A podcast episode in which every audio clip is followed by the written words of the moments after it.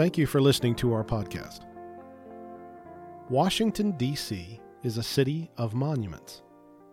There are statues, markers, and even whole buildings dedicated to important moments or important people in American history. Many of these monuments are arranged in and around the area known as the National Mall. Two of the most important structures in this complex are the Washington Monument and the Lincoln Memorial. Dedicated to the honor and memory of the first American president, the Washington Monument is a stone spire that rises more than 500 feet tall. In fact, it is the tallest structure in Washington, D.C. Directly across from the Washington Monument is the Lincoln Memorial, honoring the man who was president during the American Civil War. Inside the columned hall is a massive statue of Abraham Lincoln, and on the walls are inscribed some of his most important words, including the text of the Gettysburg Address. But something is missing from both of these monuments the presence of the men themselves. Neither man saw their monuments completed. Neither man is buried at the site of their memorial. But most of all, the location where these monuments sit has nothing to do with why they were important figures in American history. These monuments, as impressive as they are, cannot be physically connected to the men they honor. But on the massive steps of the Lincoln Memorial is another marker. On the 18th step from the top is another inscription. Compared to the huge marble statue of Lincoln, this memorial is tiny, only a few feet square. Carved into the stone step, the inscription begins with the words, I have a dream. This memorial marks the exact spot where on August 28, 1963, Martin Luther King Jr. delivered his most famous speech, a speech that helped shape American history and unlike the Washington Monument or the Lincoln Memorial, a visitor can stand in the exact spot where this important historical figure stood. The personal connection is there. While the history of Washington, D.C. goes back only 200 years, the history of Athens, Greece stretches back for thousands of years. In that ancient city is a rock outcropping with very steep sides. In a city that was famous for its philosophers and thinkers, this stone outcrop served as a gathering place to hear and discuss new ideas. The Greeks called it the Areopagus, but it is more often referred to by its Roman name, Mars Hill. It was there, on Mars Hill, that Paul the Apostle introduced Athens to ideas that were changing the world. We discussed in earlier podcasts about the importance of finding the clear intersections of history and the Bible story. We also talked about how Luke wrote a carefully investigated account of the story of Jesus and of the early Christians to a man named Theophilus. Included as a part of that account is Paul's speech on Mars Hill. This is a place that all of those elements come together in one location history, geography, and Luke's account, to put us there, on that hill, to hear what Paul had to say. The speech was not long, but was full of information and ideas that were radical and unique to the audience there in Athens. This was a speech delivered to a very mixed audience. Some were excited to hear this traveler and teacher, while others already were mocking and skeptical. In fact, Luke tells us that at the end of the speech, some sneered at his words, while others were intrigued and wanted to hear more of what he had to say. This is one of the elements of Luke's writing that shows its accuracy and integrity. We talked about how Luke gets the geography right, but he also gets the politics and the elements of human nature right. Some people ridicule and mock. Some people, when their livelihood is threatened, resort to violence. Politicians want bribes, soldiers want to stay out of trouble, others seek fame and recognition. All of these elements of human behavior are a part of Luke's account. He is not writing a propaganda piece where everyone was nice and everyone believed. He wrote what happened and how it happened, good or bad. This should be another reason to trust his account. So, while some wanted to hear, others mocked. The same is true of the Bible story today. Some have dismissed it without even a careful hearing, while others are willing to remain open minded and learn more. In some ways, that is one of the key ideas in Paul's speech itself. From the top of Mars Hill, Paul had a panoramic view of the whole city. He begins by saying that as he looked around, he had noticed that Athens was full of temples of all kinds, and that the people were preoccupied with talks of gods and idols. Paul told them that as he was looking around, he saw a temple with this inscription To an unknown God. At the time, the people of Athens believed that gods and demons lived in almost everything.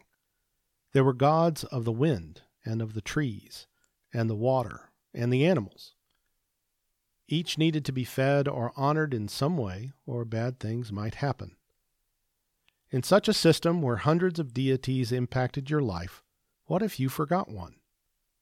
It might get angry if neglected, so they had the temple for the God that had been overlooked or unknown.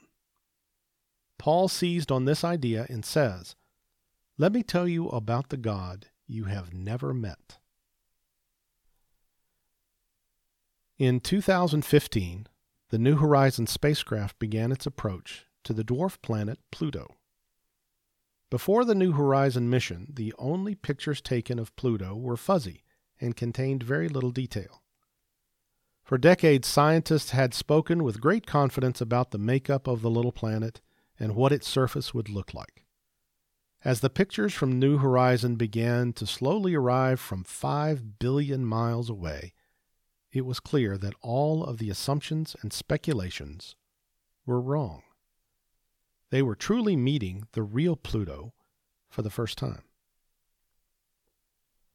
Like the first photos arriving from deep space, Paul tells these Greek philosophers that their speculations and assumptions about God have been wrong, and that he wanted to introduce them to the true God of heaven. The first key idea Paul gave them was that man did not make God, but God made man. This has huge implications. God cannot be housed in a temple made by man. He says later in the speech that we cannot shape or mold the divine by our wisdom or skill. This has more to it than simply putting God inside a building, but confining and constraining him by man's thinking. Some believe that the highest expression of truth is man's logic and experience. Yet we spoke a moment ago about a planet, known to exist, but unknown in detail. Very smart and famous people speculated on what Pluto would be like, and every one of them was wrong. Yet very smart and famous people want to speculate about the nature and wisdom of God, and it is assumed they are right. But it is Paul that gives us a clearer picture of God's nature and even his desire. Speaking of God's desire, Paul says later in the speech that God desires, well, you and me. But it is a very old mistake to see this desire as weakness. This is one of the elements common in the pagan religions. The thinking was man got hungry, so God must get hungry. But that is mistaken and dangerous reasoning. Paul says very clearly that God does not need anything from man. We cannot try to engage in spiritual commerce, buying and selling favors with God. Paul says that if God made humankind, then all of humankind are related and are equal. This statement is remarkable for a number of reasons. We see this kind of thinking as common today, but was unknown at the time Paul said this. Social revolutions take time and have many grandparents. The Declaration of Independence stated that all men are created equal. But that statement has its roots in documents like the Magna Carta, a document that was written more than 500 years before. Those ideas and values took time to develop and mature. But Paul makes that statement without centuries of political or social thought behind it. The reason is he's not making a political statement, but a spiritual one. He says we all need God, no matter who we are. And the radical nature of this idea did not come from Paul's thinking, but from the truth about the God of heaven, the God these philosophers were meeting for the first time. Another idea Paul discusses is the basic truth that man has been seeking for God. The city of Athens that was filled with temples was proof of that. But even today, that can be seen. Every ancient culture discovered and studied has left evidence of some type of religion.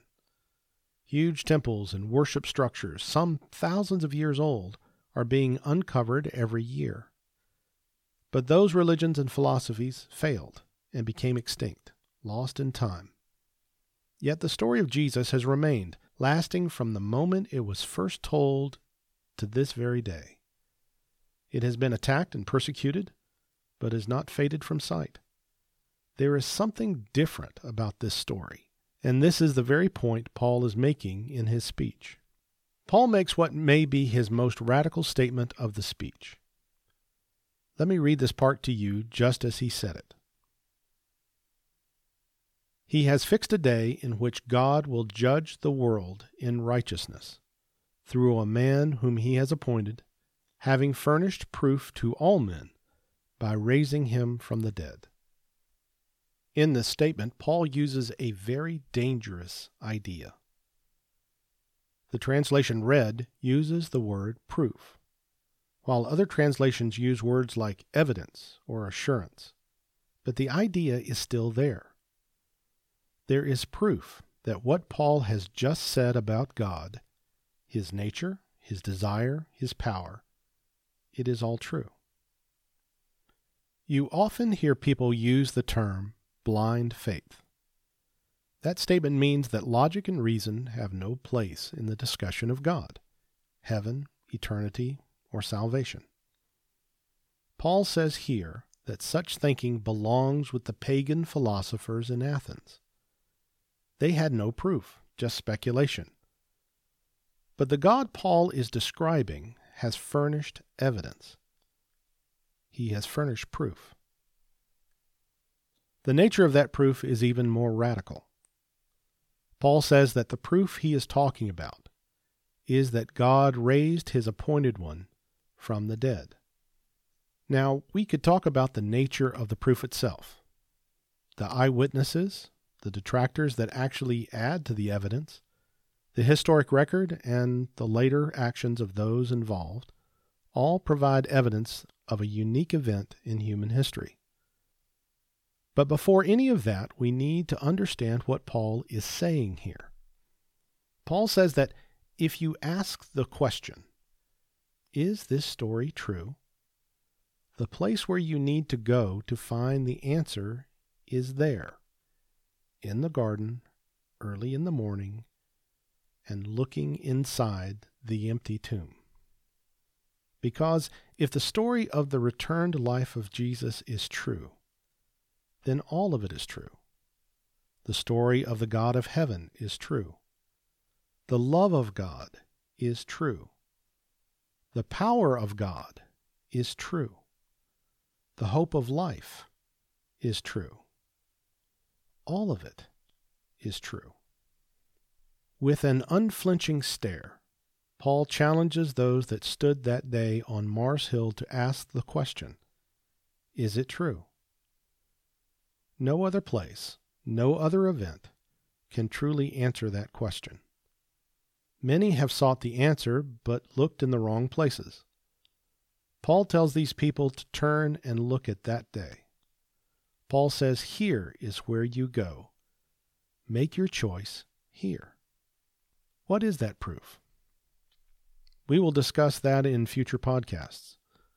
But Paul is inviting you to see and learn about the God you have never met before, a God of truth and power that far exceeds the thoughts and limitations of man, a God of compassion and love that is seeking you to learn and know Him, a God that has placed a marker in history, a place for you to ask the hard question is it true? Are you willing to stand there? make that personal connection and see for yourself. The place is clear. Are you willing to stand and look?